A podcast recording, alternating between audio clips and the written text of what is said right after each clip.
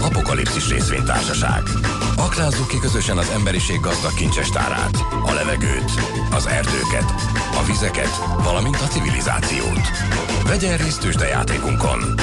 A játék nyertese az, aki az emberiség eltűnésének pillanatában a legnagyobb működő tőkével rendelkezik.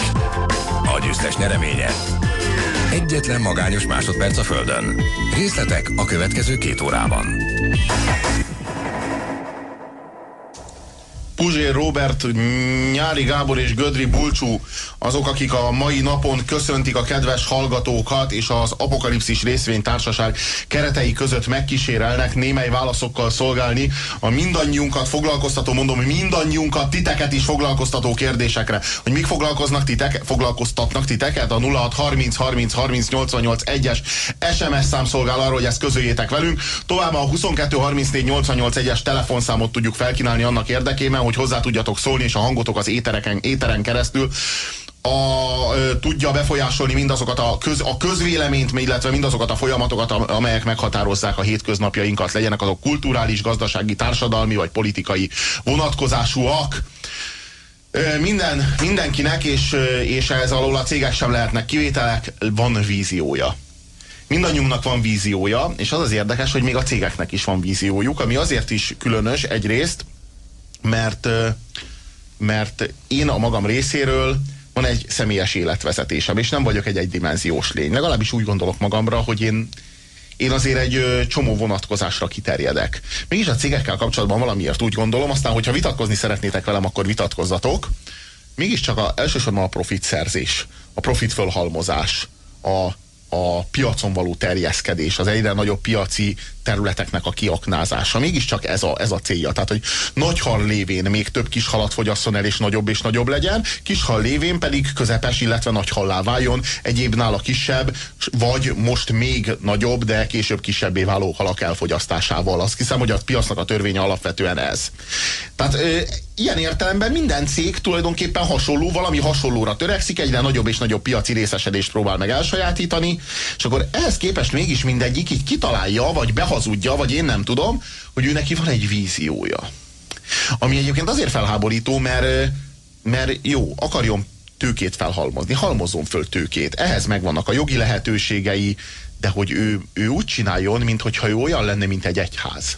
Vagy úgy csináljon, minthogyha olyan lenne, mint egy civil szervezet, vagy egy ilyen társadalmi szervezet, vagy úgy csináljon, minthogyha olyan lenne, mint egy szerzetes rend. Tehát, hogy ő neki víziója van, ő neki, és akkor ezeken a tréningeken megy ennek a víziónak a beidegezése a munkatársakba, mert hogy a munkatársak lesznek azok, akik ezt a víziót majd tovább fogják kommunikálni a fogyasztók, a vásárlók, nézd, meg a szolgáltatásnak az igényezői. Ez onnantól roppant egyszerű, hogy baromi nehéz arra motiválni a te alkalmazottaidat, hogy ennek a cégnek egy víziója van, a profitszerzés, mert valójában nincs más vízió, csak ez az egy. Hogyha valaki egy cég vezetője, akkor az a kötelessége, az a felelőssége, hogy ő minden több pénzt gyűjtsön össze a tulajdonosoknak, vagy a részvényeseknek.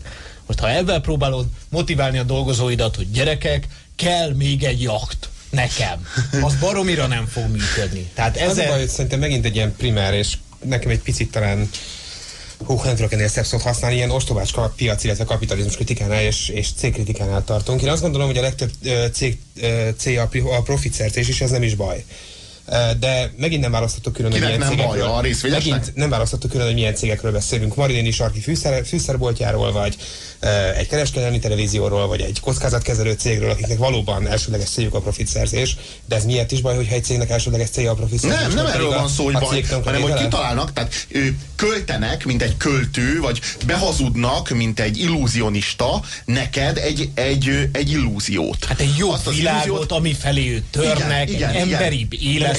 Marketingről, jobb világot marketingről beszélünk, vagy a cégek filozófiájáról, ha egyáltalán beszéltünk bármi nevű cég filozófiáról. Ez a felvetésünk nekünk is, hogy beszélhetünk-e egyáltalán bármi nevű cég filozófiáról. Ők beszélnek róla. Mi meg arról beszélünk, hogy hogy jogosan beszélnek-e róla, vagy sem. Nekünk érdemes beszélni róla, hiszen ők lépten-nyomon beszélnek róla. A fejtágítóikon a munkatársaikat lépten-nyomon ezzel gyötrik, csesztetik, ahelyett, hogy hagynák, hogy a munkájukat végezzék, de tulajdonképpen egy cégnek nem elég, hogy te a munkádat elvégezd. De ez igen, ilyen vállalati etika, meg ilyen cégpszichológia, de nem gondolom, hogy unblock a piac, illetve unblock a vállalatok a profitszerzésen kívül, illetve az önönciaik megvalósításán kívül bármi egyébben is foglalkoznának, de azt gondolom, hogy megint egy csomó dolgot pusztán azért keverünk össze, hogy ilyen nagyon egyszerű és vulgáris eszközökkel megint csak bírálhassunk valamit, amit nem szeretünk, jelen esetben a kapitalizmust, és a kapitalizmust szerintetek képviselő cégeket, de... Mi valójában mit képviselnek a cégek? Most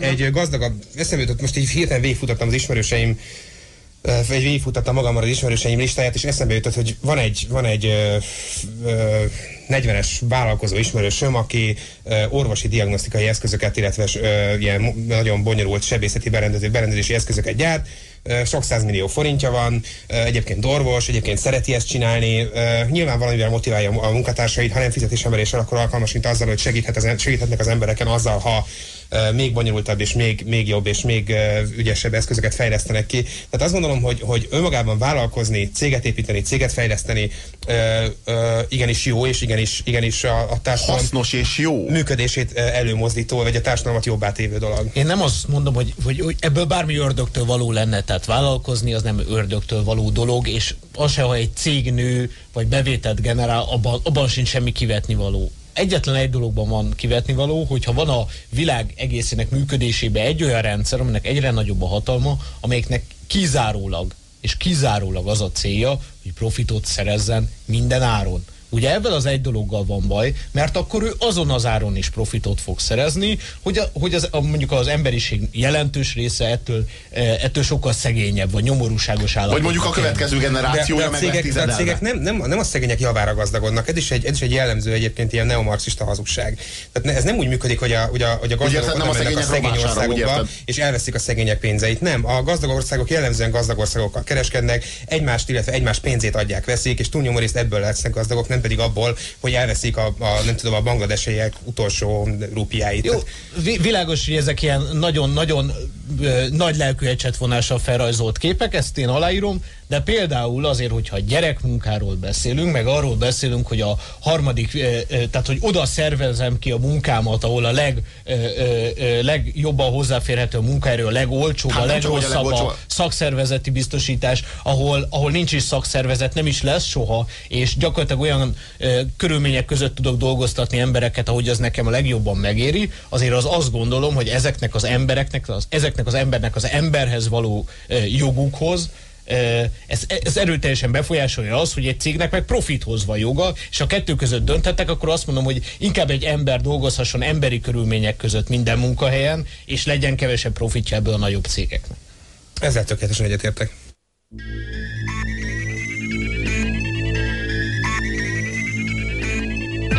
Mielőtt felszámoljuk a bolygót, pusztítsuk el együtt közös kultúrkincsünket. Ne fektessen a civilizációba. Nincs jövője. Jegyezzen rövid lejáratú apokalipszis részvényt.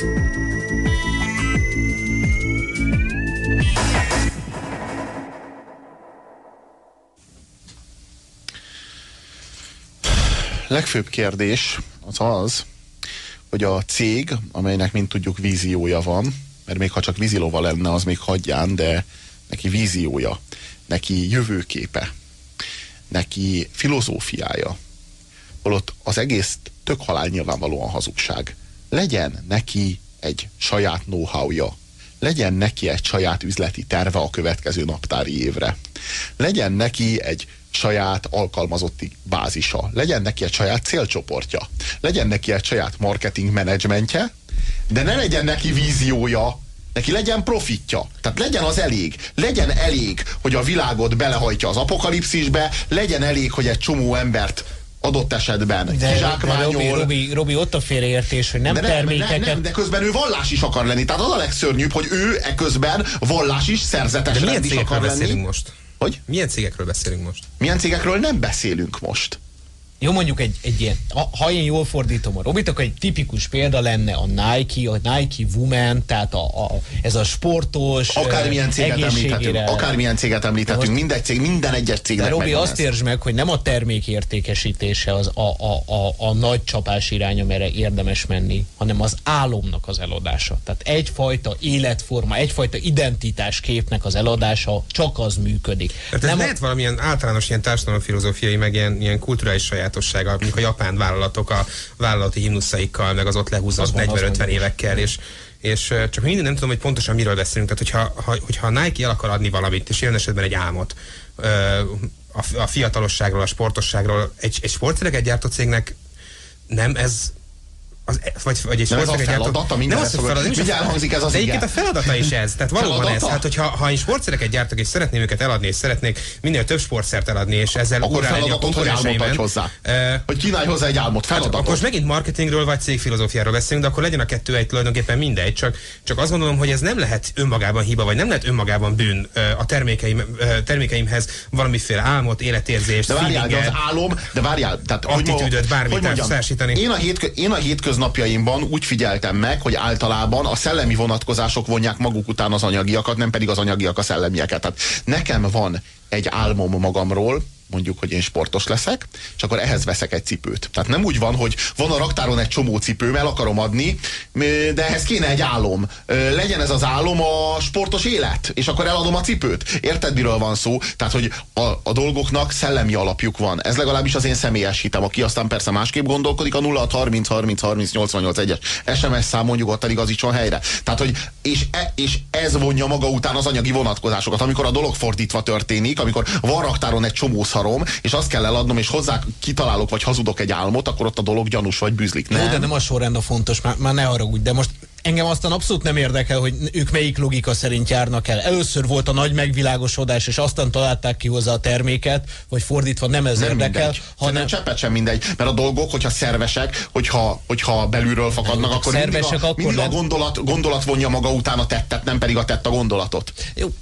Jó, ezzel lehet vitatkozni. Különben utólag ideológiát gyártunk valami szarhoz, amivel tele van a raktár. Jó, de nem ott van a probléma, hogy amit elsősorban elvárunk egy sportszergyártó cégtől, hogy hiteles tájékoztatást adjon a saját termékéről. Tehát ezt szeretnénk már egyszer látni, hogy ha én cipőt veszek, és az gyerekmunkával készült, akkor én azt tudjam meg, legyen meg arra a választásom, hogy én most akkor ezt a cipőt akarom, vagy nem. Tudjam meg ennek a terméknek a valódi paramétereit, és ne egy marketing ködből kelljen a termékre vonatkozó legfontosabb információkat úgy kisilabizálnom. Jó, természetesen ez fogyasztói kultúrában, szerencsésebb országokban nem akkora probléma, de hát itt tudjuk, hogy milyen adósságrendező hiteleket veszünk föl, pusztán azért, mert a reklámnak az elsődleges ingerére azonnal fogyasztással válaszolunk, nem mérlegelünk, nincs ilyen típusú fogyasztói tudatosság még.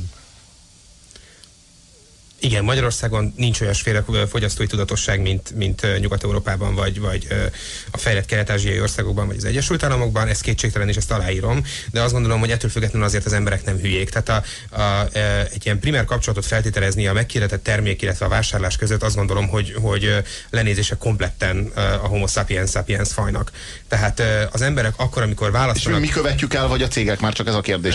Azt gondolom, hogy alkalmasint is elkövetődik, és alkalmasint a cégek is. A cégek akkor, amikor olyan marketing kampányokba kezdenek bele, amik aljasak, ügyetlenek, hatástalanok, vagy éppen olyan módon úgy hatástalanok és úgy ügyetlenek, hogy közben feltételeznek ők is valamiféle kapcsolatot a meghirdetett termék és az azonnali vásárlási roham között, tehát nem fektetnek abba igenis energiát, ötletet, know-how-t, hogy én azt a terméket érdemesnek vagy megvásárlásra méltónak tartsam, és ilyenkor én is tehát becsapva érzem magam, vagy legalábbis lenézve érzem magam, hogyha egy ilyen termékkel találkozom, és akkor azt már nem vásárolom meg, de azt gondolom, hogy ez egy évezredes probléma. Hát az nyilván a 100 000 évvel ezelőtt, vagy nem 100 000 évvel, de mondjuk 10 000 évvel ezelőtt is az első piacokon mind a két ősember, aki nem tudom, mamutbőrt árult, valamilyen módon megpróbálta a saját mamutbőrére felhívni a figyelmet.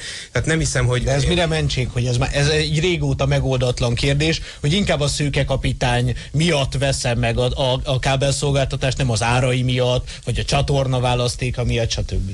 De én azt gondolom, hogy igen, tehát ez persze, ez lehet egy modernitás utáni kérdés, hogy most akkor szőke kapitánya, vagy pedig azzal kell eladni valamit, hogy az enyém 300 forinttal olcsóbb, mint a tiéd, vagy az enyémben még pornócsatorna is van.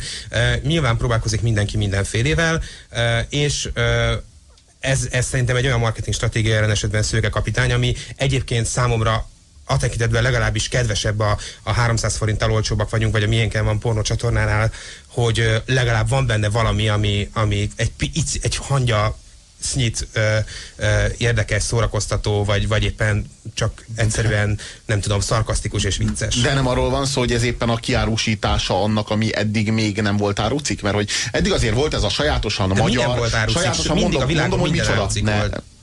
Ezt most akkor ismételd meg, légy szíves. A világon mindig minden árucik volt. Hát ez most szerintem, ez most inkább rólad árulkodik, amit most mondtál, mint a világról. Mi nem volt árucik? Tehát, hogy a világon mindig minden árucik volt. Tehát, hogy nincsenek olyan érzések, nincsenek olyan szubkultúrák, nincsenek olyan megélései generációknak. 1956, tessék, tudom, hogy nagy 56 mániákus vagy, különben is itt van mindjárt a forradalom évfordulója. 1956 árucik volt. Akkor félreértheted azt, mit mondtam. Na jó, mindig minden árucik volt. Te meg meg sem hallgattad, hogy én miről beszélek. Igen. Azért reagáltál rá úgy, hogy az is árucik, minden árucik. Itt volt ez a mi késő kádárkori, nagyon kell káposztaszagú, belső gangos, udvari magyar valóságunk. Ez a roncsfilmben megénekelt, és utána Szőke kapitány által millió és millió utánérzés formájában előadott sajátosan magyar világunk. Ez az, amit a Badár meg a Szőke kiárusít a UPC-nek.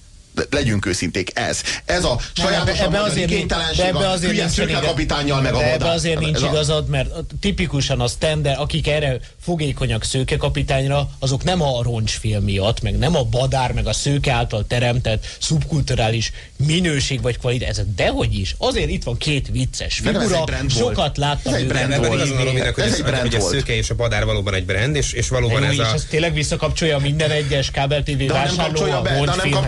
Akkor is egy késztermék. Nem, akkor is egy már késztermék, amivel új embereket is lehet szeretni. Sajnos nem a roncsfilm, és nem ezek a félig meddig elitkulturális termékek tették híressé, hanem a Fábri Show.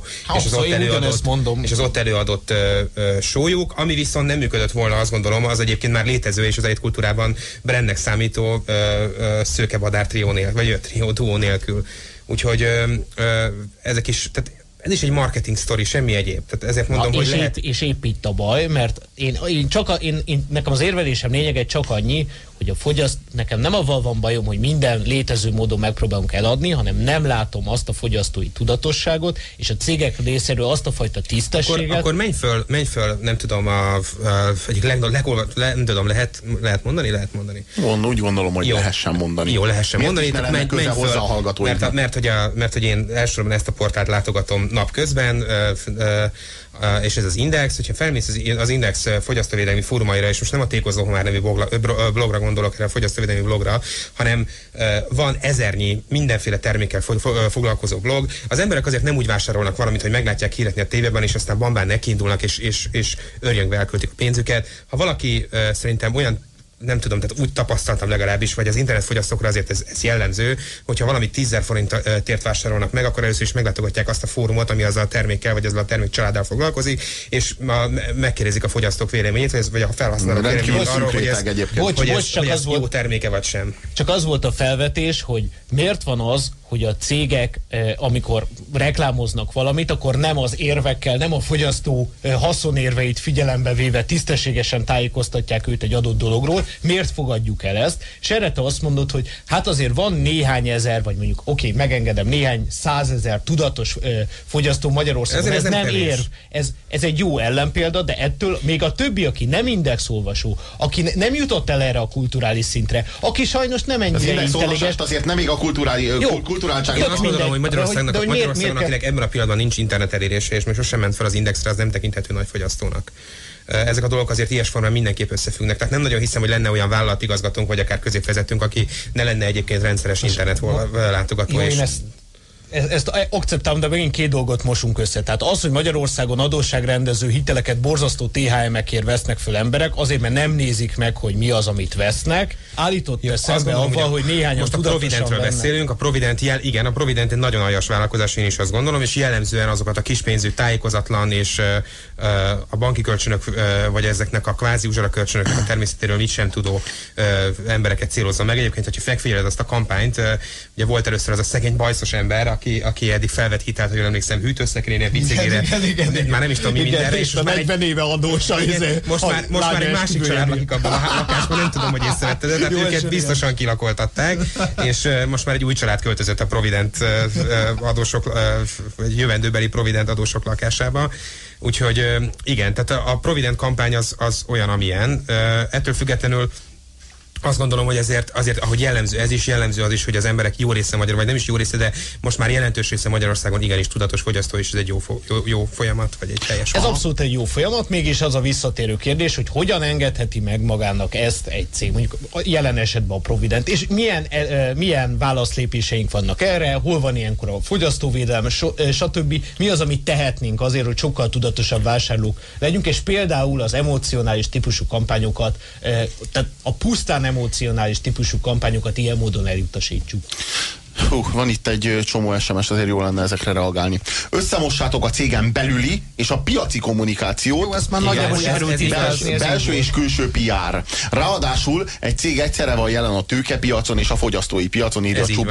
Na várjál, de ha mi összemosunk egy cégen belüli kommunikációt, meg egy cégen kívüli kommunikációt, ez azt feltételezi, hogy a cégnek más a belső kommunikáció, mint a külső. Ez pedig azt feltételezi, hogy a cég hazudik kifelé, vagy hazudik befelé. Vagy mit jelent? Ez azt jelenti, hogy egyszerűen az igazságnak van a színe, meg van a fonákja. Nem, de hát de várjál, tehát hogy így ha állítunk magunkról valamit kifelé, és nem másképp, mást állítasz, nem? Másképp beszélsz, ez másik kommunikáció. Tehát itt alapvetően más zajlik, nem? Jó, Robi, itt arról van szó, hogy mi is máshogy beszélünk, amikor ki van kapcsolva a mikrofon, és máshogy, amikor be van. Hiába szeretnénk annyira máshogy, hiába szeretnénk ugyanúgy beszélni, azért mégiscsak más dolgok. Tehát azt nem osztjuk meg, beszélünk másképp? Nem, de azt például nem osztjuk meg a hallgató, hogy légy szíves, ragd már be ezt a vist, mert még szeretnék elmenni WC-re. Na jó, de nem alapvetően, na igen, és akkor a céges kommunikáció, az körülbelül, de Bulcsú akkor úgy gondolt, hogy tényleg így van, tehát a céges kommunikáció, cégen belüli belső PR, az semmi más, mint a külső PR plusz, hogy ki szeretnék menni WC-re, tegnap mi volt, ma reggel nem mostál fogad, stb. Tehát ez jelenti? Mert nem, és te is tudod, hogy nem. Egy multinacionális nagyvállalatnál dolgozom, lehet, hogy az én tapasztalataim jók, nem tudom, de ott a cég belső kommunikációjában a pénzen kívül semmi egyébről nem esik soha szó. Persze, nyilván akkor, ha már kapitalizmus kritikánál tartunk, akkor megint elő lehet venni a morált és egy csomó egyéb dolgot, hogy hát tessék, persze, mert hogy csak a pénzről képesek beszélni, de azt gondolom, hogy nagyon sok vállalkozás esetében a pénz igenis nagyon is jó és hasznos és követhető fokmérője valaminek, ami működik vagy nem működik. Tehát mondom, ennél a multinacionális nagyvállalatnál kizárólag egyetlen egy dolgot vizsgálnak mindig minden helyzetben, hogy az a dolog abban az esetben nekünk jó-e vagy sem, vagyis mennyi profitot hoz, vagy mennyit vesztünk azáltal, hogyha abba a projektbe belevágunk. Nincs egyéb filozófia. És számomra épp itt van a lényeg. De pontosan itt van a lényeg. Én ezt mondtam, hogy igen, akkor ebbe is nyilvánvaló módon bele lehet kötni, hogy nem abba fogok belekötni, hogy én azt szeretném, hogy egy cégen belül az emberek például Epiktétosz etikáját ismertessék egymással, vagy a növénygondozásnak az aktuális forradalmi lépéseit vitassák meg. Nem ezt, csak szeretném, hogyha a cég filozófiája a következő 10 évre... Akkor legyen egy cég filozófiája?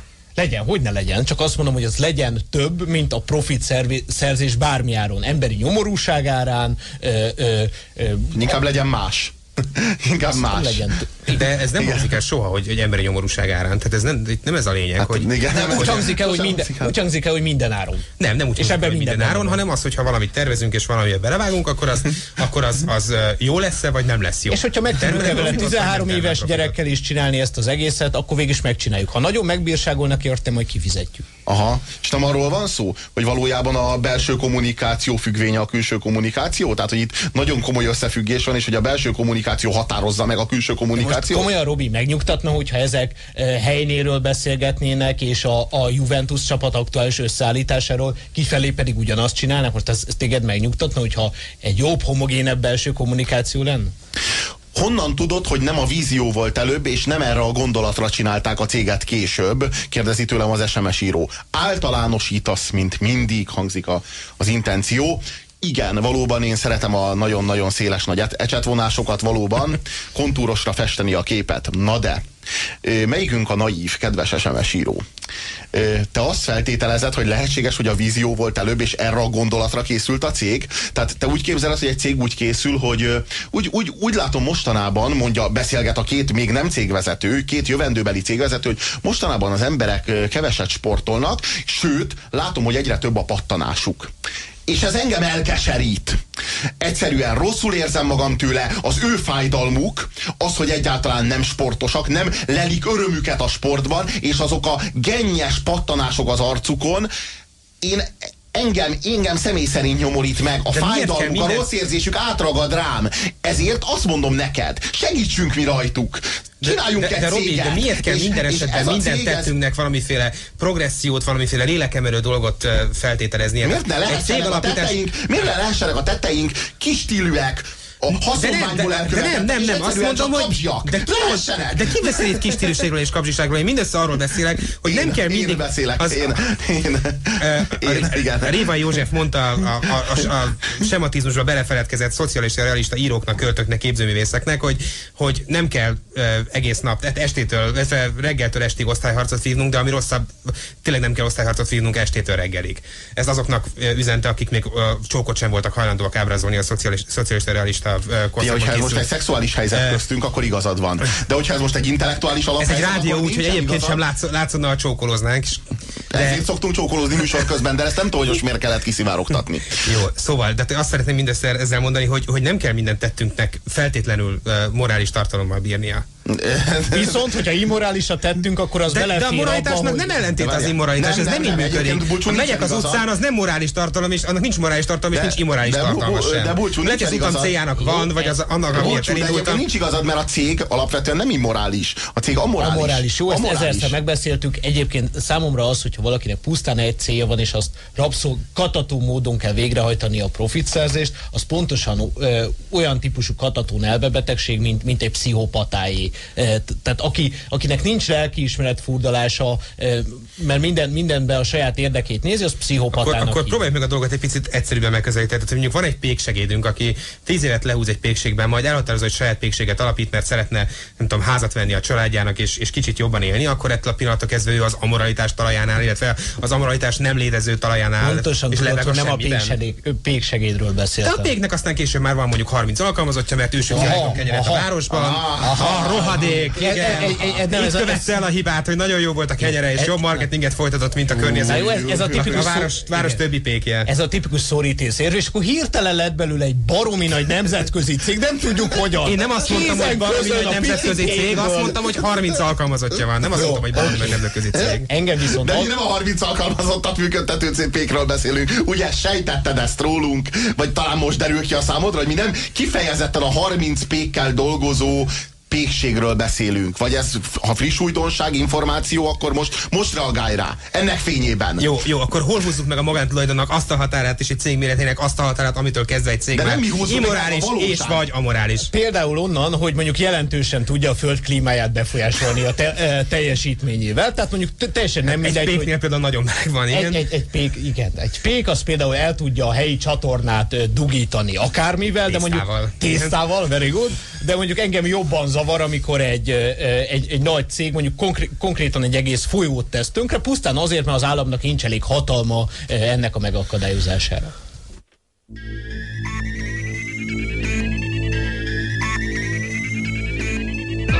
Egy csöpnyi savas eső, egy hangyányi benzingőz és egy marék plutónium. Összekeverjük, majd egyenletesen embertársaink szervezetébe juttatjuk. Rövid idő elteltével kialakul az immunitás. Ha behúzódunk a föld alá, hogy ne égesse szét testünket a nap, sikeresen túléljük az elkövetkező 1000 évet. Apokalipszis RT. A .fm 88.1-en.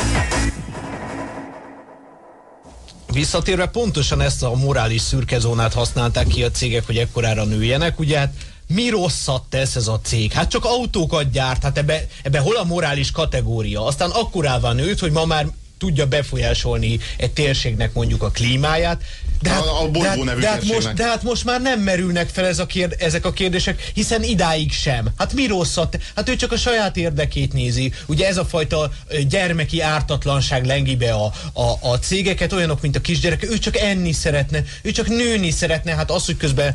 Igen, én ezzel... látszólag egyet kell, hogy értsek, valójában ennek a gondolatmenetnek a kis sötét filozófiai tartalmát szeretném picit bírálni. Tehát azt gondolom, hogy beszélhetünk cégekről, beszélhetünk tőkéről, és beszélhetünk nagy tőkéről, meg multinacionális, meg globális nagy tőkéről, és hogy ezt teszi tönkre a bolygónkat.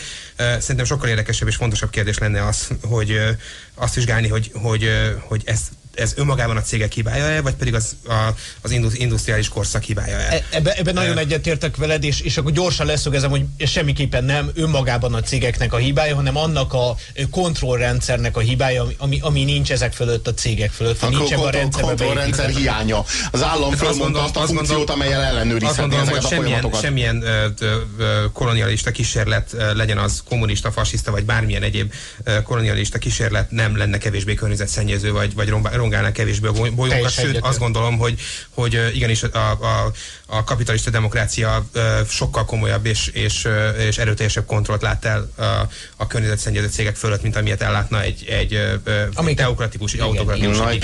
Hasonlítsuk össze a Kína légszennyezését. Jó, csak most az a kérdésünk, hogy mi nekünk, akik itt nyugaton élünk, egy utópiát kell bírálnunk, egy feltételezést kell bírálnunk, vagy egy másik államnak, mondjuk ha Eurázsiában élünk, akkor Óceániának a kormányát kell bírálnunk, mert az a teleképen nagyon jól mutat, vagy pedig a saját rendszerünket, a saját magunk házatáján kell körülnéznünk. Ha abban az államban élnénk, Robi, akkor nem bírálhatnánk semmit, azt gondolom.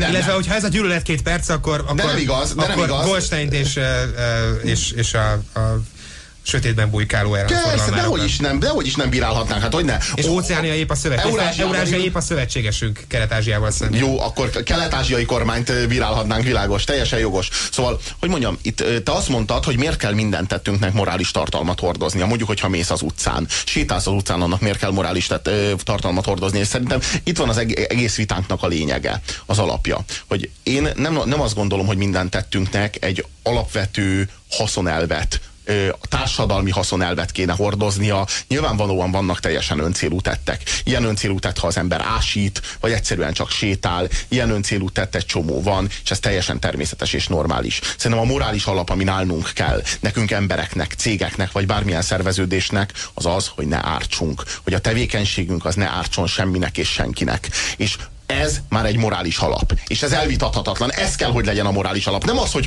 használjunk mindenáron mindenkinek, de hanem, hogy ne ártsunk. És lehetséges, hogy ezek a cégek egy ideje azzal indultak, hogy ők nem ártanak senkinek, ők csak szolgáltatnak, közben nőttön nőnek, csak úgy tűnik, hogy átcsapott ez a dolog egy másik minőségbe, átlépett ez egy bizonyos határvonalat, hogy hívják ezt?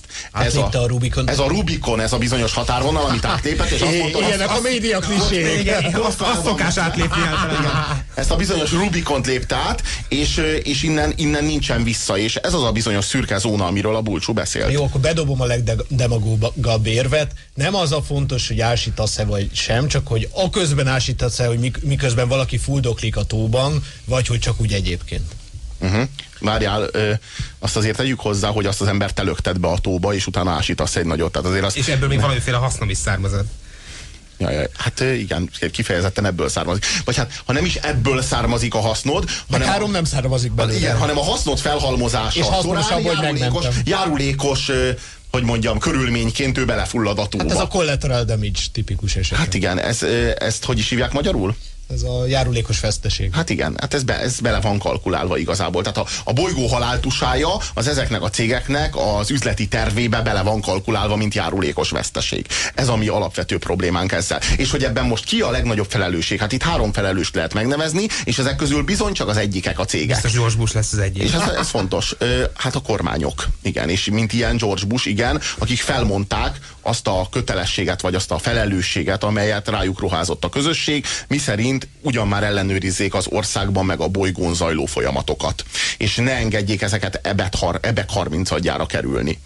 A másik felelősök nyilvánvalóan ezek a bizonyos cégek, mint Perünk elsőrendű vádlottjai. Elnökét az Egyesült Államok ellátja ezt a funkciót, csak nem úgy, ahogy a marxista új baloldal egyébként ezt látni akar. Az oxigén, tehát az oxigén szemben a széndioxiddal, ez egy marxista igény. Tehát ez Marx tőke című munkájában volt lefektetve, hogy a légkör oxigén tartalma az a légkörben élők számára megfelelő mértékű legyen. Ez egy marxista klisé. Ez igazából egy mocskos kommunista propaganda, hogy a légkör széndioxid tartalma az ugyan már egy bizonyos szintet ne haladjon meg, mert akkor lakhatatlanná válik a bolygó. Az üvegházhatás, ezt köztudottan Engels találta ki.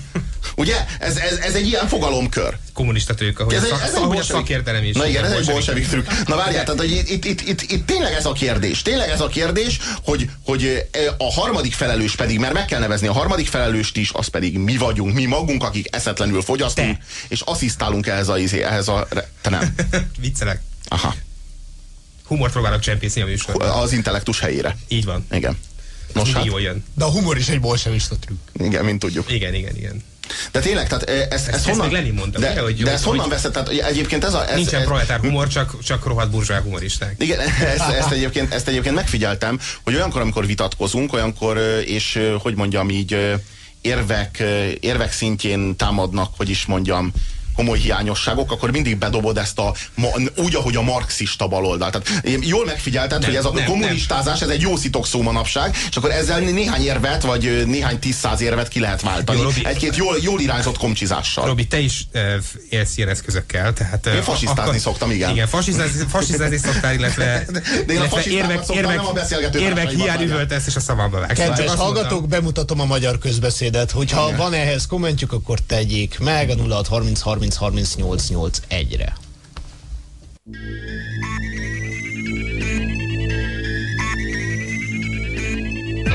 Az Apokalipszis RT utazási ajánlata. Favágó túra az Amazonashoz. Rúgjon egyet ön is a haldokló földanyába. Semmivel sem összehasonlítható élmény. Egy bolygó halátusája. Csak itt és csak most. Ha nem jelentkezik, örökre lemarad. Puzsér, írja az SMS író. Mi az, amit nem utálsz és nem fikázol? Napról napra baromira hőbörögsz és szenvedélyesen üvöltözöl. Több érvet, Robi. Jó, egyébként nekem azt tetszik, hogy az SMS író hihetetlen, kristálytiszta logikával és érveléssel vert a sarokba, Robi. Tehát megfogod. Igen. Itt most nehéz helyzetbe kerültem. Mire is érveljek? Tehát, hogy most mi irányában érveljek? Tehát, hogy így... mondjak olyasmit, amit nem utálok és nem fikázok, hát milliót és egyet tudnék mondani. Tehát, hogy így... Most annyira magas labdát adtál, hogy nem akarom lecsapni. Azt akartam mondani, hogy Marx. De ezzel ismét megbántottalak volna, úgyhogy ezt inkább nem akarom kimondani. És a hallgatóktól is, és Robitól is elnézést szeretnék kérni, mert Robit marxistának neveztem. Nem az. De egyébként tényleg, hogyha valaki nem a cégfétissel kell, és a profitfétissel fekszik, akkor az marxista, ugye? Nem marxista. Na, annyi mindent szeretek, de komolyan, és annyi mindent nem fikáznék soha az életemben. De akkor, amikor itt van ez a éppen széthullóban lévő rendszer, ami ugye bár a földbolygó, és annak a hogy hívják azt az időjárási rendszerünk, ami éppen így az apokalipszissel fenyeget minket. Tehát, hogy ez a valójában egyre nőttön nő az üvegházhatás a bolygón, és így egyre nőttön nő a hőmérséklet a bolygón, és lehet, hogy egy idő után a földbolygó lakosságának, amúgy növekvő lakosságának egy része bekényszerül bizonyos üvegházakba, mondjuk pár százezer ember, a többi az meg odakint fog megdögleni. Tehát, hogyha mondjuk ilyen kilátásaink vannak, már pedig így másfajta víziókat nem nagyon látok. Tehát, hogy ez az a folyamat, amit hogyha most varázsütésre megállítanánk, és elkezdenénk fákat ültetni és telepíteni, akkor valószínűleg a következő 35 évben le se állna a globális felmelegedésnek a folyamata. Tehát, hogy ezek most a tudományos álláspontok, mert hogy ez egy ilyen folyamat. Tehát holott ez a varázsütés, ez továbbra is nagyon sokat várat magára. Tehát amikor teljesen szétesett a környezetünk, és veszélybe került a következő generációknak a léte, akkor azt gondolom, hogy ezek a felvetések, hogy vajon mit lehetne tenni ez ellen, mi az oka ennek, vagy mi hol találnánk meg az egésznek a filozófiai alapjait, hogy legalább az alapoknál kezdjük, akkor ezek a felvetések úgy gondolom legalábbis jogosak. Belőlem ezek a kérdések bizonyos indulatokat váltanak ki, és azért vannak itt az én beszélgető társaim, akik más aspektusokból, meg sokkal higgadtabb, nyugodtabb hangvételben tudják ezeket a kommunikációkat lefolytatni, hogy több aspektusból tudjunk vizsgálódni. Ezért vannak itt az SMS írók, nem? Hát most azt hiszem, hogy ez SMS író egyébként nem érti a műsor természetét. Tehát azt gondolom, hogy az a funkció, amit te ellátsz, illetve a mindenkori beszélgető partnereid, ez egy nagyon jól kitalált, nagyon szórakoztató médiakonstrukció. Ő ezt nem szereti. Nem szereti a vitát, nem szereti az alkalmasint túlzó, alkalmasint kicsit ilyen agitprop, kicsit egyoldalú érvelést, aminek ellenében mi megpróbálunk valamit válaszolni, vagy tenni, vagy mondani. Ő nyilván a jól bevált napkeltés beszélgetések hangulatához szokott, ahol mindig minden zökkenőmentes és jól ismert, és nem tudom, egy belátható közeg. De ezzel némileg vitatkozni látszik valamelyik SMS író, aki azt írja, hogy Robi, kezdesz olyan lenni, mint Orosz József. Jó, ez valóban cáfolta azt, amit mondtam. Igen, némileg. Egyébként nem igaz, mert azt megfigyeltem, én néha hallgatom, sőt nem is néha, hanem sajnos gyakran hallgatom a hazafelemenet a munkából a Orosz Józsefet és a műsorát, és azt figyeltem meg, hogy ha Gyurcsány Ferenc kerül szóba, pedig ezt a nevet ugye megállapodunk, hogy nem ejtjük ki a szánkon, de mindegy, akkor ő egész durva és egészen szélsőséges vehemenciával védelmezi. Tehát így van egészen fontos. De ő szerelmes Gyurcsányban. Igen, szerintem is szerelmes Gyurcsányban. Tehát így olyan módon kell ki magából, mint amikor... Mi volt ez a sztori, amikor a miniszterelnöknek volt ez a vendégszereplése abban a rádióban, ez a nyitott vendégműsor, amikor Gyurcsányból előfakadt a vallomás, és Orosz József nem bírt ellenállni az érzelmének, és megfogta a kezét, hogy mi az együttérzés jeleként. Nem tudom már, de valamilyen egészen a hitelességet abban a pillanatban megszűnt. Nekem a kedvenc... Független újságírónak az attitűdje, egy igazi mert hogy ő igazából nekünk felelős, ő velünk kommunikál. És csak ezért aggódik a Gyurcsány. Csak miattunk. Mi lesz velünk nélküle? Egyébként nekem ebből a kedvenc sztorim, egy kb. 6 vagy 7 vagy 8 számmal ezelőtti Mozgóvilágban jelent meg egy interjú, amit a Rádai Eszter készített a Debreceni Józseffel. Mind a ketten megjelentettek egy-egy könyvet a Gyurcsányról. A Rádai Eszter egy interjúkötetet, a Debreceni meg a szokásos miniszterelnök sorozatából a legújabbat, az új miniszterelnök címmel, azt hiszem. Igen. És nagyon érdekes az interjú, mert egymásra próbálnak licitálni, hogy ki ismeri jobban és mélyebben Gyurcsány Ferencet. Tehát ilyen labdákat dobálnak egymásnak, hogy igenis emlékszel arra, amikor a Feri és az interjúnak hát ez az igazi nyelvháború. Tehát igen, és az, kinek jutott mélyebbre. Igen, és az interjú csúcsa, tehát a legfantasztikusabb pillanata az, amikor mindketten hosszan kitérnek arra, hogy Feri talán a választások éjszakáján annyira szorongott, annyira ideges volt, hogy cafatokban hámlott a kezéről a bőr.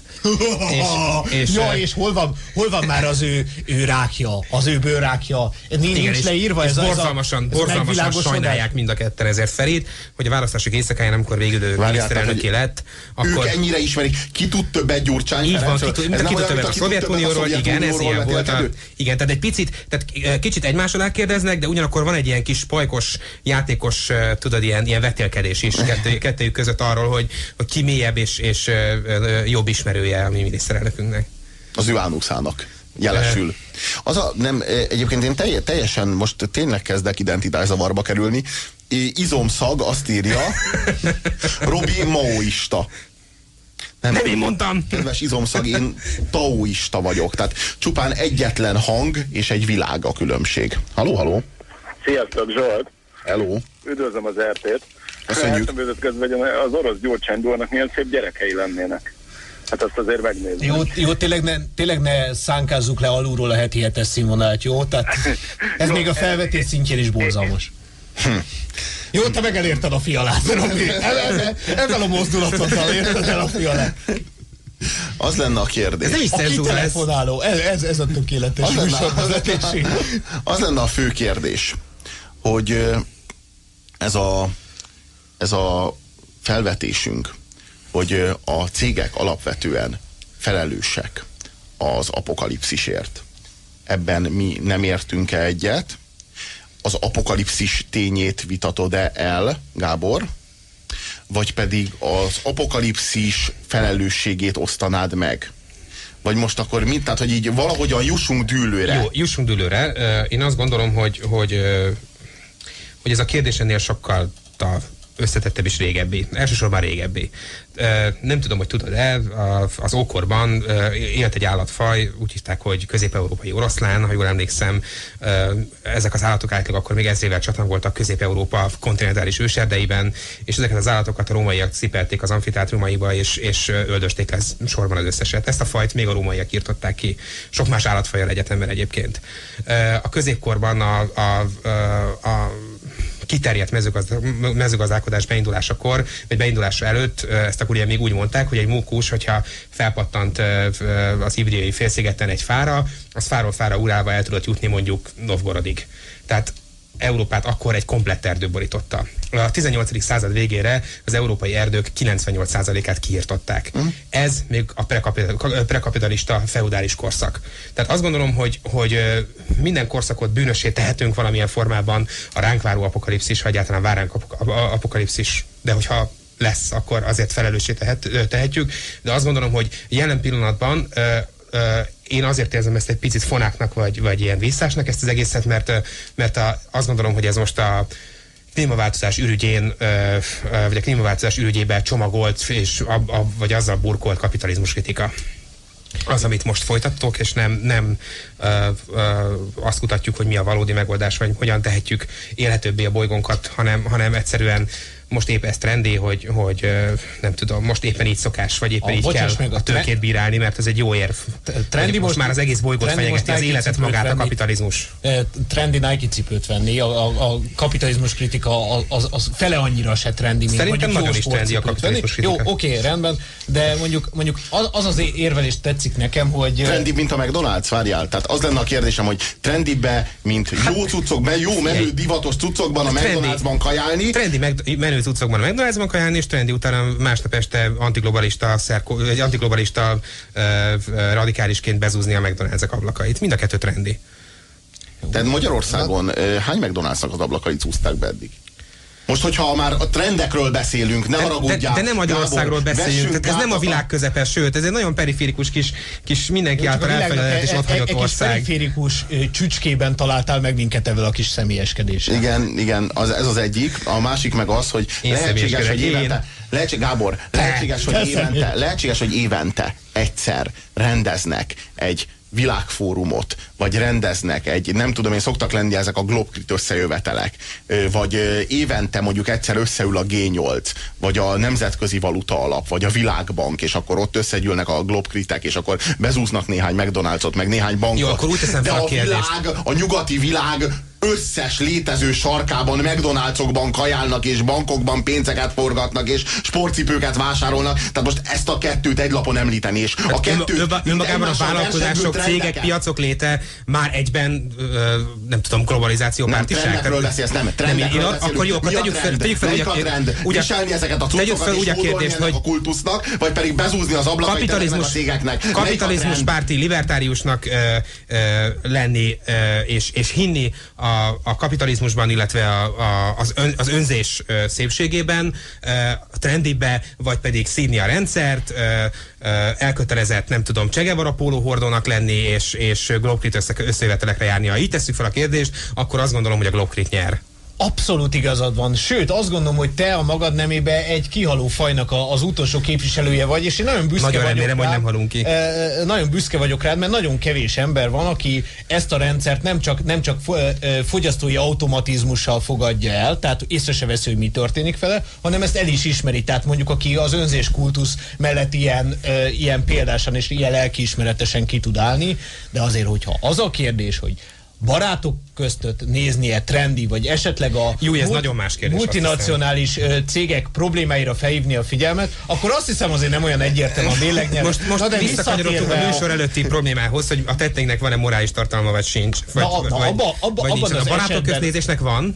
Abban az esetben, hogyha közben nem rugdosom meg az öcsémet, akkor van. Igen, van morális tartalma, hogyha azzal, hogy barátok köztet nézek, és nem ártok senkinek, az már egy morális tett. Illetve mi össze vagyunk, ne arra úgy, csak össze vagyunk mosva egy hangos és nagyon sokszor egyébként rettetesen ostoba, Csegevaráról nem is beszélve, és nagyon béna szubkultúrát viselő emberek tömegével, pusztán azért, mert baromi könnyű minket ezen az oldalon megfogni, vagy ezekkel összemosni, holott valójában... Hasonló elveket vallotok. Én nem tudom, hogy milyen szinten való ki hasonló elveket, mint Csegevara. Pusztán nem, arra, nem mint Csegevara, hanem mint az a réteg, az a srác, aki ezt felveszi és bezúzza. A globkrit attitűdöt a McDonald's bezúzásban és a Csegevara fogosban. Már ez nálam nem attitűd, hanem érvelés. Én megértem, van egy csomó gyerek, akinél ez attitűd, mert trendi, csak nálam mondjuk például nem az. De visszakanyarod tényleg a konkrétumok szintjére. Tehát abban a helyzetben, ahol mondjuk egy klímaváltozás előtt állunk, most azt megint megbeszélhetjük, hogy ennek mekkora valószínűsége vagy nem, ott nem az a kérdés, hogy kinek van morális felelőssége, hanem hogy van-e morális semlegesség. Tehát az, aki tehet ezért valamit, hogy ne így legyen, annak morális kötelessége ezért tenni is. Nagyon sokat tehetnek azok a cégek például ezért, de nem csak ők természetesen, akiknek megfelelő tőkéjük, illetve a tevékenységük hatására nagyon komoly károsanyag kibocsátásuk van. Ez szerintem ez nem egy Csegevara érvelés, hanem pusztán a tényeknek a figyelembevétele.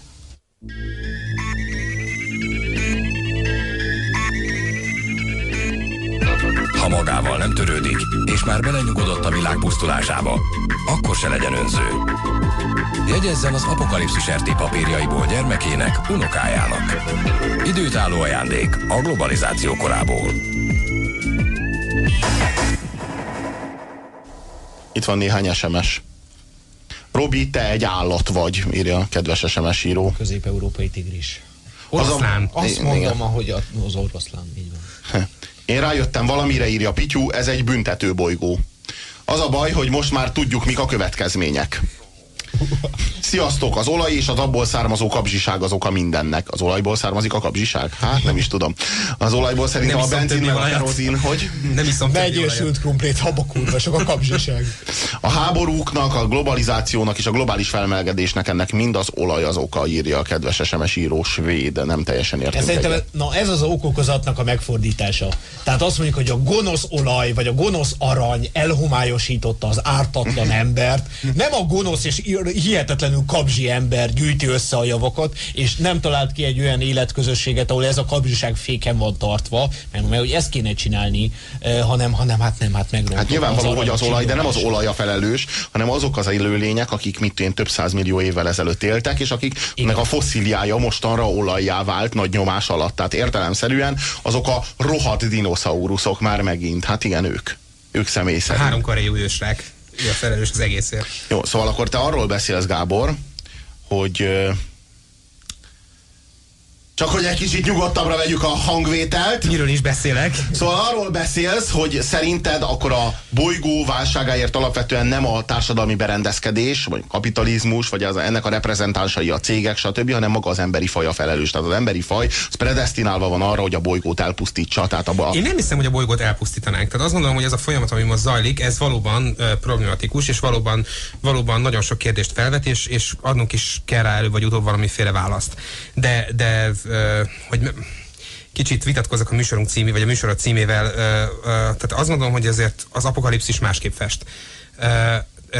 És igen, ez egy nagyon komoly modernitás kritika a bolygó részéről, hogy elkezdte magát melegíteni, és így reagál arra a környezetre, amit kialakítottunk, de erről azért igen, tehát nagyon sokféle vitát folytattak már le a globális felmelegedésről, és most épp az a trend, hogy igen, a globális felmelegedés egyfelől egy ember indukálta, vagy legalábbis részben ember indukálta folyamat, de 5 évvel ezelőtt még ott tartottunk, hogy a folyamat természetes, maximum katalizáljuk. Volt olyan elmélet, ami globális lehűléssel számolt.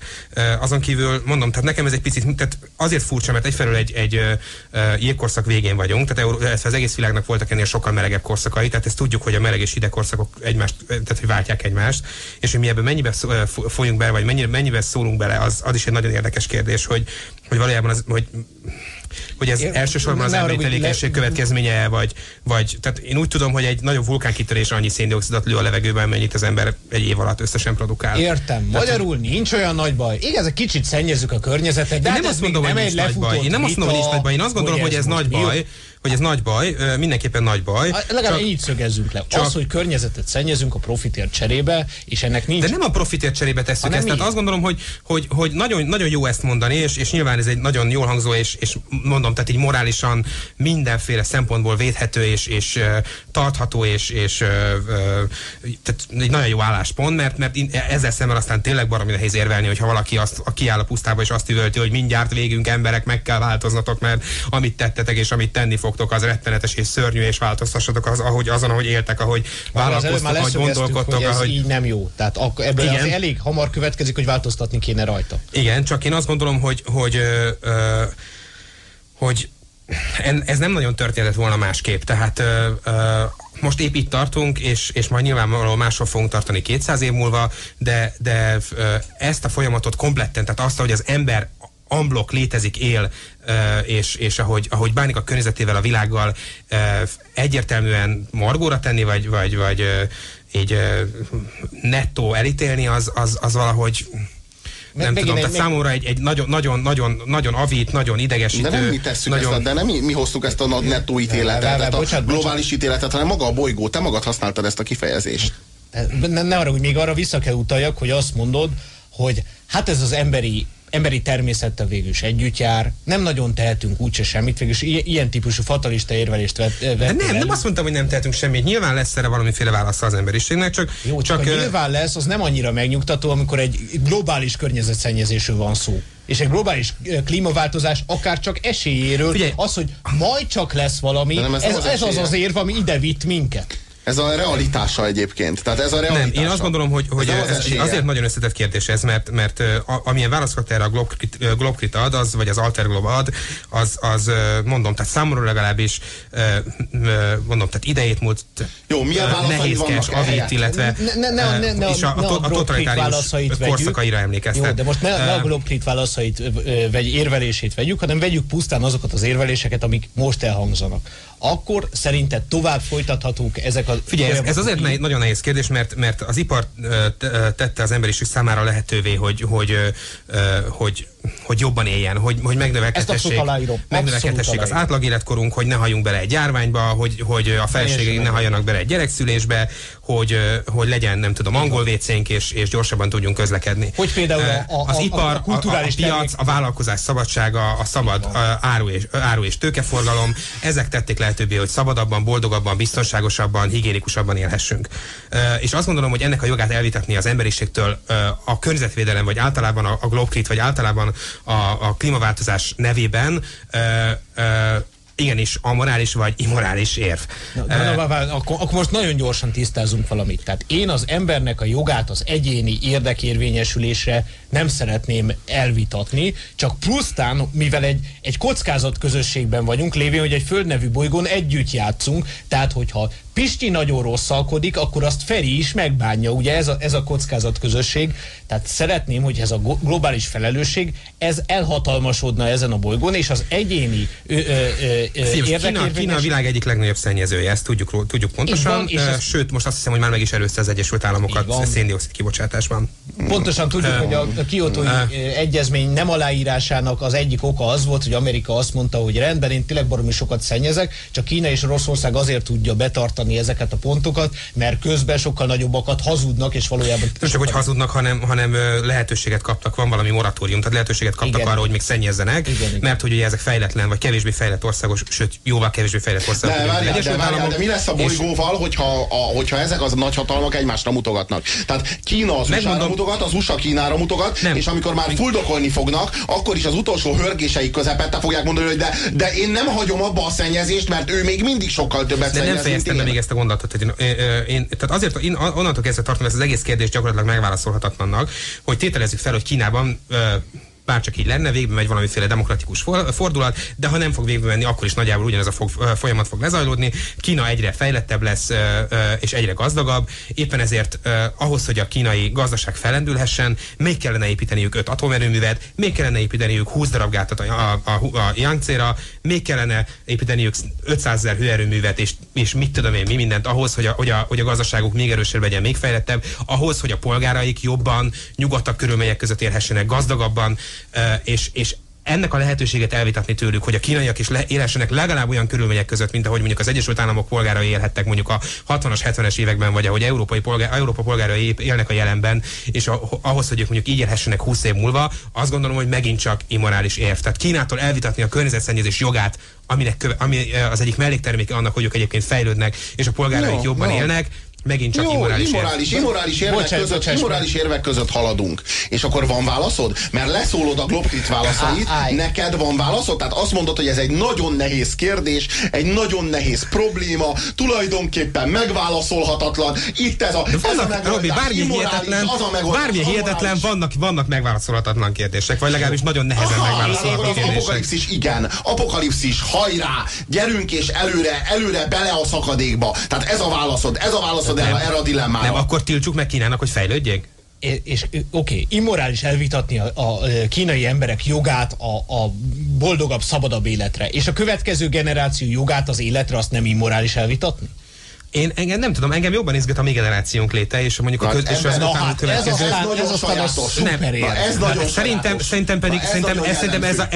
ez sokkal magasabb morálra árulkodik, mint amikor még nem létező emberek jogairól és életlehetőségeiről beszélünk, akkor, amikor jelenben már élő, szenvedő emberek jogát vitatjuk el a boldogsághoz. Na, amikor te hivatkozol a szenvedő embereknek a jogára. Aki az iraki háború nagy támogatója vagy, aki hagyományosan a multinacionális cégeknek a profit felhalmozását tekinted a nyugati civilizáció fejlődési útjának fősodrának, emellett pedig magasról szarsz a harmadik világban. Én egyáltalán a legkevésbé sem, ezért gondolom, hogy be kell avatkoznunk, mint például Irakban. Aha. Tehát be kell avatkozni például Tájföldön, be kell avatkozni például, nem tudom én, mindazokon a távol-keleti országokban, ahol ezek a multinacionális cégek gyermekmunkát végeznek. Be kell vonulni a hadseregnek. Érdekes módon mégsem ezekben az országokban vonul be az amerikai hadsereg. Nem, azt gondolom, hogy ott, ahol ez a probléma sokkal akutabb, mint például mondjuk 93-ban Szomáliában, amikor ugye 100 000-ével haltak az emberek éhen, az egy sokkal komolyabb probléma, sajnos ebben a pillanatban, mint a gyerekmunka. Jó, azért térjünk vissza. Tehát, ha már egyszer volt egy olyan rendszerünk, ami jelentősen környezetszennyező módon működött, és semmilyen módon nem tudja a mi globális egyensúlyunkat fenntartani. Ha ez egyszer már működött, akkor működjön Kínában is. És miért vitassuk el annak a jogát, hogy ezt a rendszert ott is tovább növezhetjük, hiszen tudjuk, hogy ez az adott emberek számára szabadságot és boldogabb életet hoz el. És erre mondom az örökérvet bármi áron. Tehát akár azon az áron, hogy az egész bolygó... Magyarország határait 3 tenger mossa majd. Ez a legjobb. Igen? Nem, hanem hogy konkrétan az egész bolygónk éghajlata megváltozik ennek hatására. Hát ugyan már ebben nem tudunk foglalkozni, hiszen foglalkozunk a mostani problémákkal. Hát most pontosan az a probléma, hogy az a rendszer, amiről te beszélsz, az fenntarthatatlanná tette magát. Jó, akkor nekem nincsenek válaszaim, akkor beismerem és fejet hajtok. Nektek mi a válaszatok? A fenntartható fejlődés? Egy újabb kolonialista kísérlet? Tehát, hogy mi a... Nem, hát az államnak a nagyon-nagyon kemény szerepvállalása ebben a rendszerben, a betartása és betartatása a környezetvédelmi szabályozásoknak. Az állam aztán tényleg olyan jó gazdája tényleg a dolgoknak. Miért nem megy? Hát várjál, nem azt mondom, hogy az állam vegye ezeket a dolgokat kézbe. Azt mondom, hogy az állam tartassa be a legkeményebb és a legkérlelhetetlenebb. Én mondtam azt, hogy kolonialista, kollektivista kísérletre akartam. Igen, én is értettem, hogy legkönnyörte, jó igen, de mindegy. De ez ilyen freudizmus volt egyébként. Fél órája történt kb. Igen, én akarok gyarmatosítani, igen. Szóval tartsa és tartassa be a legkeményebb és a legkérlelhetetlenebb környezetvédelmi szabályozásokat. Például egyszer és mindenkorra szűnjön meg a mindenféle fosszilis energiahordozóknak a tüzelése, és álljunk át, de nagyon-nagyon sürgősen a környezettudatos energiáknak a felhasználására. Csak az a baj, hogy amíg még arról sem tudunk megállapodni, hogy az atomenergia az-e vagy sem, addig tudod mit? Ezek... Azt mondom, hogy az. Akkor igen, az nagyon jó. Akkor ebbe végre egyetértünk.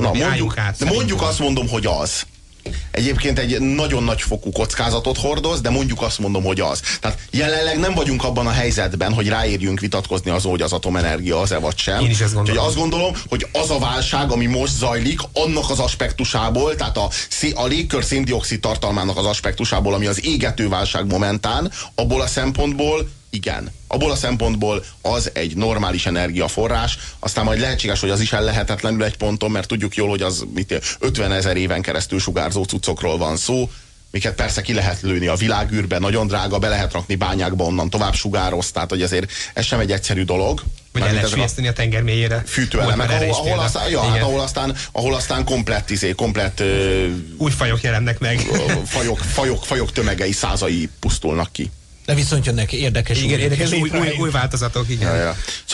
Szóval például, hát, hogy mondjam, hogyha van ennek a dolognak iránya, és hogyha te tényleg azt mondod, hogy neked nincsenek válaszaid, és akkor nyitott vagy az egyéb válaszok iránt, akkor én azt mondanám, hogy hagyjál fel például az iraki háborúnak a támogatásával, az amerikai kormányban ülő és ott regnáló olajmilliárdosoknak a... Nem tudom, mit fognak ehhez szólni, ha felhagyjuk a támogatást.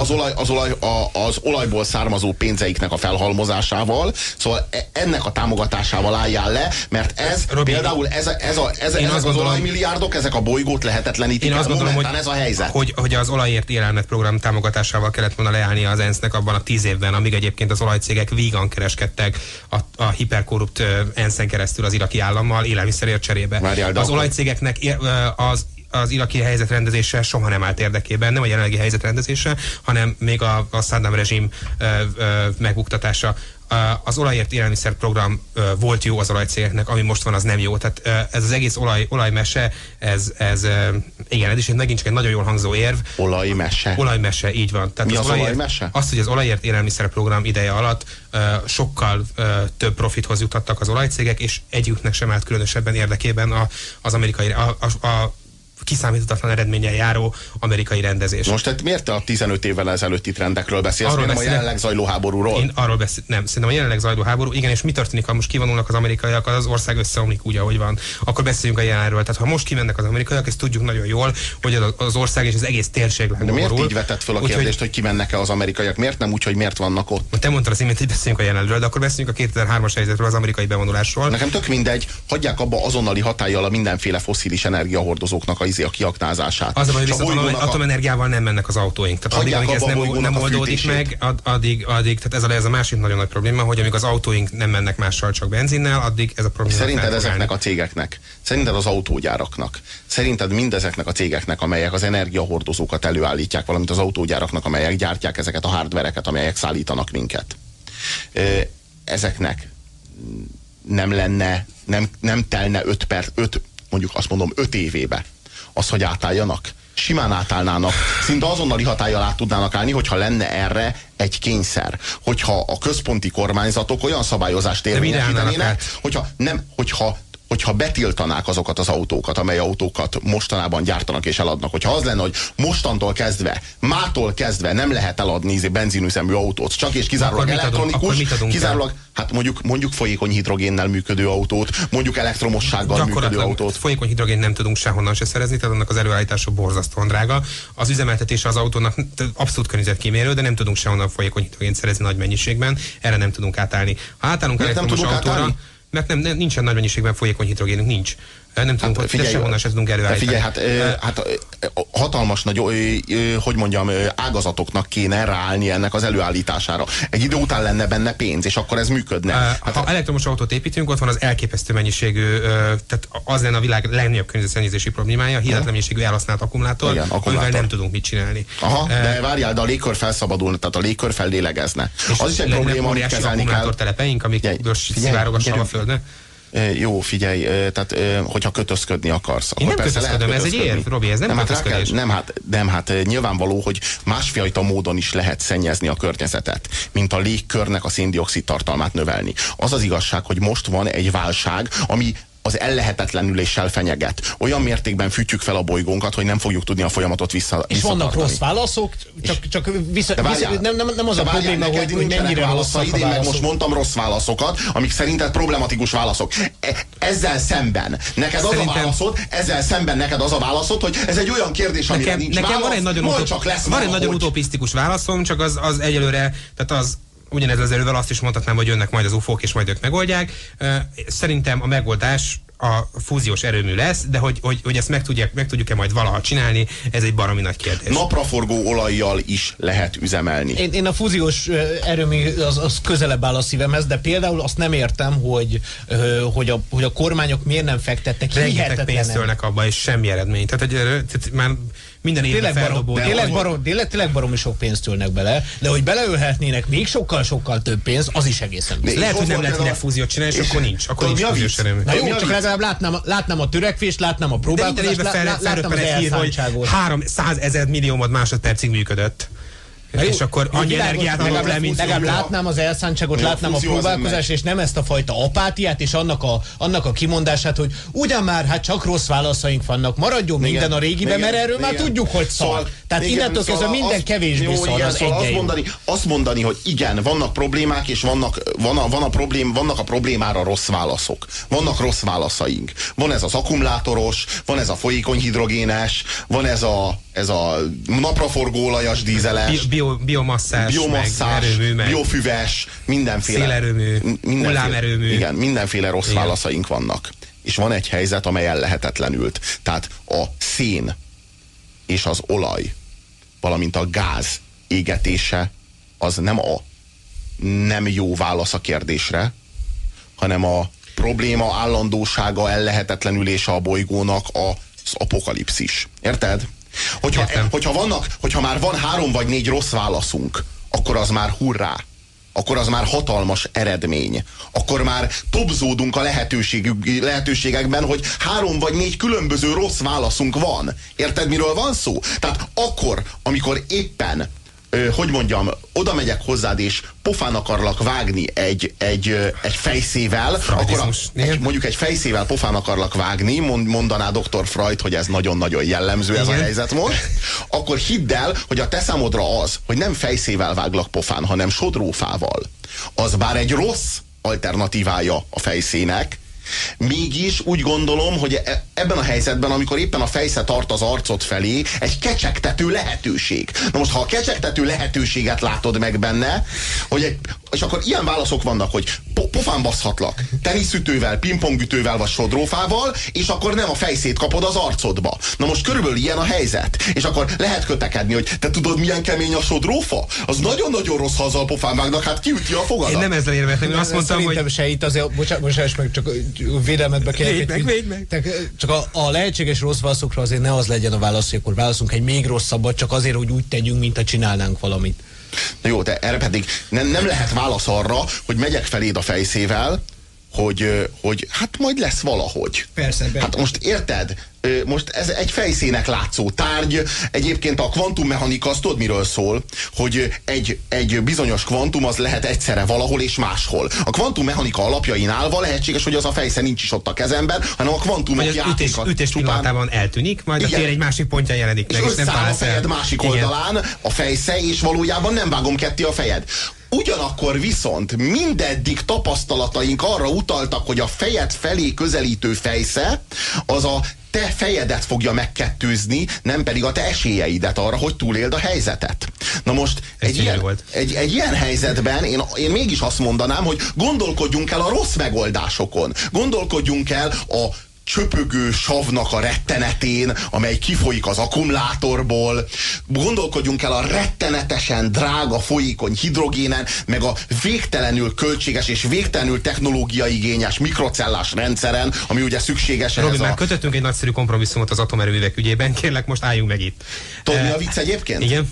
A vicc az az, hogy a rendszerváltásnak a szellemével egybekapcsolódott ugye a a kérlelhetetlen küzdelem a vízlépcső ellen, a bős-nagymarosi vízlépcső ellen. Amit már az, tudják, most már sokan állítják, hogy meg kellett volna építeni. Elképesztő, hogy az egy környezettudatos, az egy kifejezetten megújuló energiaforrás, végtelenül környezettudatos választás lett volna, csak hát akkori szemléletben ez ugyebár a Kádárnak az utolsó művelet volna, az utolsó nagy emlékművelet volna, és a kádárizmus elleni küzdelem, ami a demokratikus ellenzéknek ugyebár a fő csapás iránya volt, abban egy nagyon fontos fegyvertény volt, hogy ezt is megakadályozzák, mert ezt is a büdös Kádár akarja, holott hát miről, most meg már arról beszélünk, hogy hát vízenergia, atomenergia, tehát puszta politikai érdekek ezek szerint sokszor összekapcsolódnak a környezetvédelemmel. Hát igen, és ezeknek kéne széjjel válni. Ahogy a környezetszennyezéssel is. Igen, de főleg, igen, többször a környezetszennyezéssel, mint a környezetvédelemmel.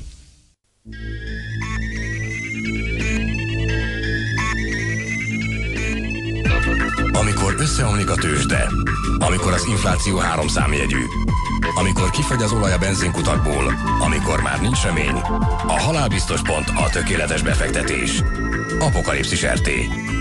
Ne feledje, a részvények rövid lejáratúak. Jegyezzen Apokalipszis részvényt. Gondoljon a holnapra, mert közeleg. SMS-ek. Van arról valamilyen adat, kérdezi Tepi, hogy a bolygó mennyi ember ellátására képes? A környezetszennyezés csak egy része az apokalipszisnek, a túlnépesedés és annak megoldása legalább ekkora probléma, és ez így van. Csak hogy a környezetszennyezés és a túlnépesedés, ez mind-mind-mind a technikai forradalomra, vagy ipari forradalomra vezethető vissza. Tehát alapvetően ezek a dolgok, ezek közös tőről fakadnak, és ez a tő pedig a felvilágosodás, mert úgy gondolom, hogy a felvilágosodás volt a szellemi alapja mindennek. Aki olyan találmány nyújt, beírja Rajhi, mely szerint a kocsik kőolaj alapú üzemanyag nélkül mennének, gyakorlatilag halott ember. Ez egy borzasztó ilyen urban legend egyébként, az olajlobbi akadályozza meg a nem fosszilis tüzelőanyaggal működő autók, nem tudom, de motorok gyártását. Figyelj, szerintem az olajlobbinak, meg az autógyártó cégeknek ebben nagyon-nagyon-nagyon nagy fokú a szövetsége. Mert az autógyártó cégeknek is ez nagyon, tehát ez az autómotor... Ezek dollármilliókat költenek arra, hogy ők találják meg a megoldást legelőször. Az elemi érdekük nekik rájönni elsőként. De amíg van egy csepp olaj a földben, addig nekik erre nem kell átállni, és nem is akarnak ráállni. Arról van szó, hogy van a fiókjaikban, vagy a széfjeikben jó mélyen elzárva, jó biztos helyen tervek, amely tervek, már megvan az új Mercedes, az új BMW, az új Audi, az új Volkswagen, teljesen új Toyota, amelyik mind elférfiókban, bocsánat, ez a Bulcsú vicce volt, de azért el kellett mondanom. Jó volt. Szóval ezek mind ilyen picik lesznek. Folyékony hidrogénnel, vagy árammal, elektromos árammal működnek. És addig nem fogják elkezdeni a gyártást, amíg nemzetközi szabályozás lehetőséget ad arra, hogy az ottó motorokat gyártsák. Miért is állnának át? És abban a pillanatban, hogy ki fog jönni a szabályozás arra vonatkozóan, hogy át kell állni, ők fognak a leggyorsabban átállni. Figyeld meg, már jó, kész van. Ezt tényleg nem tudhatjuk, hogy mi van az aktákban, de az egészen biztos, hogyha nekem van egy olyan piaci tényezőm, egy olyan dolgom, ami egyre értékesebb lesz, mivel egyre kevesebb van belőle, akkor azt én miért vegyem ki a piacról? Ennyire egyszerű a kérdés. Hát az olaj egyre értékesebb, lévén egyre kevesebb van belőle. Hát ezt még ezt sem tudhatjuk egyébként, hogy mennyi van belőle. Tehát ugye elég rendesen rohangásznak a nagyhatalmak az olajközpontok felé. Most, hát nem, mert ugye a következő konfliktus forrás egyébként már ilyen tekintetben legalábbis Irakot és a Közel-Keletet el lehet felejteni, vagy legalábbis a jelentősége mindenképp csökken. Ugye ez az északi sark alatti, igen. Tenger alatti olajmezők feltárása, amire ebben a pillanatban éppen Oroszország, Kanada, az Egyesült Államok próbálja rátenni a kezét, és Oroszország már ugye bejelentette nem csak az igényét, hanem hogy mindenképp háborúba kezd, ha rajtuk kívül bárki. És ebből számodra nem az következik, mint hogyha fogyna ez a dolog. Nem úgy tűnik, mint hogyha hátraülnének a fiúk és benyugíznának, hogy van erről. Nem, ebből nekem az következik egyelőre, hogy Gazpromia, vagyis hát Oroszország ebben a pillanatban az egész gazdasága kizárólag a fosszilis tüzelőanyagok kitermelésén áll vagy bukik, és ezért szükségük van egy újabb, a szibériai olajmezőkön túl, meg a fekete-tengeri olajmezőkön túl valami újabb forrással, honnan pénzelhetik a buliaikat, ahova 3 millió dollárért meghívták 200 ember elé a George Michael-t koncertezni valamelyik olajvállalkozó. És a sok George így ér össze Putyinnal.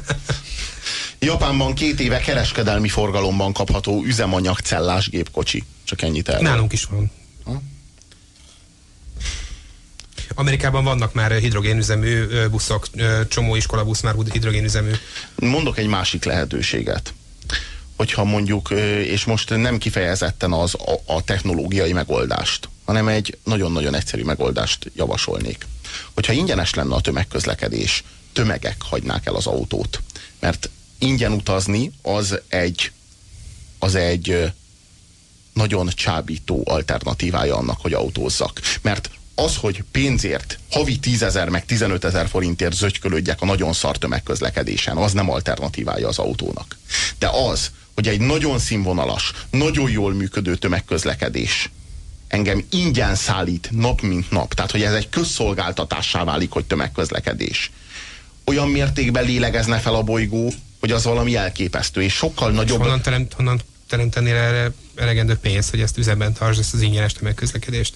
Megadóztatnád az autósokat? Nem, hát nem feltétlenül az autósokat adóztatnám meg, hanem az adórendszer az olyan, hogy mondjam, az államháztartási rendszer az olyan módon működne, hogy erre legyen, hogy erre jusson, mert ez fontos. Mondjuk nem autópályaépítésre költeném a pénzt, hanem tömegközlekedésre, a tömegközlekedés modernizálására költeném a pénzt. Mondjuk ez egy közszolgáltatás lenne. Nem mondjad azt, hogy egy államháztartásba ez nem fér bele, hogy ezt nem lehet így racionalizálni, mert lehet. Bocsáss meg, de az a baj, hogy nem is tudjuk, hogy ez belefér-e vagy nem, hiszen a magyar politikai vitákból ezek az érvek teljesen el tudsz te képzelni egy olyan főpolgármester jelölti vitát, ahol valaki előáll avval, hogy én környezet, mondjuk teljes egészségében elektromos közlekedésre átállítom mondjuk a buszközlekedést. Ezt el tudod képzelni, mint egy erős érvet, ami bedob egy pártot. Nézzétek meg az országgyűlési választások vitáit, a zöld érvek vagy a környezettudatos érvek azok soha nem merülnek ebbe föl. Ennek nincs semmi. De ezért jellemzően kelet-európai, illetve lokálisan magyar probléma. Tehát ezért nyugaton a környezetvédelem és a környezetvédelmi diskurzus sokkal inkább része a közbeszédnek, mint nálunk, sőt most már alapvető része. Tehát az Egyesült Államokban, vagy Nyugat-Európában nem nyerhetsz úgy választásokat, ha nem érvelsz közben azzal is, hogy én ilyen, meg olyan, meg amolyan nagyon környezetvédő vagyok, és a helyi nagyvállalatot nem csak, hogy megsarcolom majd, hogyha környezetszennyez, hanem még újabb munkahelyeket is fog teremteni. Magyarul, amíg a választók nem követelik ki például azt, hogy az EU által előírt zöld terület, aminek Budapest a felét tudja biztosítani, az mondjuk érje el mondjuk a 70%-ot, mondjuk a következő 10 évben, amíg ezt a választók nem követelik ki a szavazatukkal, addig ebben az 50%-os előirányzatból csak 30, 20, 10, meg 5 és 0% szóval, lesz. Gábor, arról van szó, hogy van egy csomó rossz válaszunk. És én nem látom, hogy a kormányzatok bármelyik felé hajlanának, hogy egyáltalán törnék a fejüket a válaszokon. Nem látom a politikai szándékot a megoldására. A mostani G8-nak az egyik fő témája a környezetszennyezés volt. Hát azért van igenis szándék. Meg hogyan szennyezünk jobban? Gondolom erről folytani. Nem, tehát azt gondolom, hogy ezek a viták nagyon is folynak, csak nyilván nem olyan intenzitással, ahogy azt ti szeretnétek, vagy ti elvárnátok, vagy akár, hogy én szeretném, és én elvárnám. Vagy a bolygó elvárja, vagy a klímaváltozás elvárja. Igen, csak, tehát hogy mondjam, én azért érzem ezt egy tébolynak, mert minden egyes cégvezetőnek, és minden egyes korrupt politikusnak van gyereke. Vagy a többségüknek valószínűleg van. És ők azt gondolják, hogy a gyereküknek mire lesz szüksége? Szüksége lesz gyors autóra, szép nagy villára, tengerparti nyaralásra, stb. Stb. De oxigénre, de emberhez méltó életre, amit a környezet egyretől kevésbé tud biztosítani. Ez egy emberi sajátosság, és azt gondolom, hogy sajnos, és most kérlek ne értsd félre, amit mondani fogok, meg lehet érteni, és most a meg lehet érteni, nem úgy mondom, hogy én megértő vagyok ezzel az állásponttal szemben, hanem megértem, hogy azért az emberek többsége így gondolkodik, hogy mire a klímaváltozásnak az valódi problémákat és eredményeket produkál. Az eredményeket itt most tegyük idézőjelbe. Addigra már a gyerekek gyerekei fognak, nem tudom, a szenvedni az egyre jobban melegedő klímától. Tehát az ember igen, nem gondolkodik 100 évre előre, még 50 évre előre sem, én sem. Ilyenek vagyunk, ilyen lények vagyunk sajnos. Tehát én azt gondolom, hogy ezért nagyon nehéz elvárni az emberek többségétől, hogy de azért ne vegyél most SUV-t 6000-es motorral és 100 kilométerre 40 litert fogyasztó tankkal, mert az a te dédunokádnak nagyon rossz lesz. Ezt nehéz elvárni, de elemi érdekünk. Mindannyiunk közös elemi. Igen, csak az, hogy ez nem lesz egy ilyen közös, ilyen, hogy mondjam, ilyen közösségszervező emóció, az ez egy emberi sajátosság, és ezzel nem tudom mit csinálni. Szerintem McDonald's-ról van szó, hogy nem működik az emberek veszélyérzete. Nem működik az emberiség veszélyérzete. Blokkolva van. Ez olyan, mintha azt mondanád, Robi, hogy trókjuk lenne, és így nem lennének képesek kapcsolni. Ezt tudod milyen? Közelítek feléd azzal a bizonyos bárddal, hogy belevágjam a fejedbe, és te azon gondolkodsz, hogy hát tulajdonképpen meg tudom érteni az ő indulatait, mert tulajdonképpen lemarxistáztam. És ez manapság egy elég komoly sértés. Figyelj, te még mindig a bárnál és a marxizmusnál tartasz. Ráadásul alaptalan. Jellemzően marxista válasz. Ez egy alapvető... Ragadjunk bárdot. Igen, az utcakő a proletár fegyvere, sőt nem is a bárd. Na, de érted, miről beszélek? Tehát az empátia egy olyan helyzetben, amikor éppen látványosan közeledik az arcod felé a bárd. De Robi, az a baj, válasz, hogy 90 év múlva közeledik a bárd az arcod felé. Tehát ez olyan, mint azt mondod, hogy ne építs erre a területre házat, mert 110 év múlva itt földrengés lesz. Jó, csak amit pedig te mondasz, az, hogy kilőttek nagyon messziről felém egy nyilat. Hát én megértem, hogy nehéz azt felfogni, hogy ez lassan éri, de bizony az a nyíl. De fél, és most megértem, azt mondanám, hogy mi most van egy ilyen... el innen, mert hogy az olyan messze van, mire ideér, de van egy kozmikus pusztítást okozó meteor, ami közeledik a Föld felé, akkora, mint a mi bolygónk maga, megállíthatatlan, nem tudjuk lerobbantani az égről, és 300 év múlva fog ide... Igen, 300 év múlva fog ideérni. Akkor... De az is lehet, hogy 30. És lehet, hogy holnap akkor le kell húznom magam a WC-n, vagy fejbe kell ülnöm magam, vagy írtsam ki a családomat és a környezetemet, mert úgyis már mindegy. De nem így működik az ember. Példád, nem erről van szó. Tehát a globális felmelegedés az nem egy olyan veszély, ami a Földre leselkedik, amit nem tudunk elkerülni. Az nem egy olyan dolog, ami jelen nem tehetünk. Én általában a veszélyről beszélek.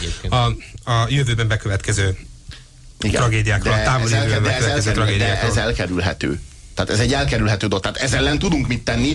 Nem is véletlen. Tehát Dr. Freud most is örülne és tapsikolna örömében, hogy te ezt úgy vetted föl. Tehát egy olyan hasonlatot hozol. Dr. Freud annak a fokosnak, vagy minek, vagy bárnak örülne retentően. Főleg a marxista bárnak, amik nagyon sok minden.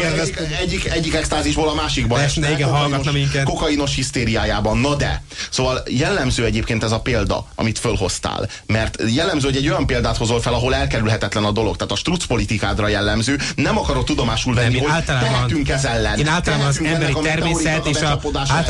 természet és a távoli jövőben bekövetkező katasztrófák viszonyáról beszélünk. Csak az emberi természetet akkor fogjuk megismerni, hogyha mindent elkövetünk azért, hogy az emberi természetet valóban leteszteljük, de jelenleg ezek a viták nincsenek. Az emberi természet nincs kihívás elé állítva, lévén, hogy senki nem mondja el, hogy mik azok a megoldások, amikkel esetleg ezt a katasztrófát elkerülhetnénk. Ez volt már az Apokalipszis részvénytársaságnak az adása. Hogyha úgy gondoljátok, akkor holnap az utolsó napon, még a hosszú hétvége előtt is tartsatok velünk. Sziasztok! Sziasztok!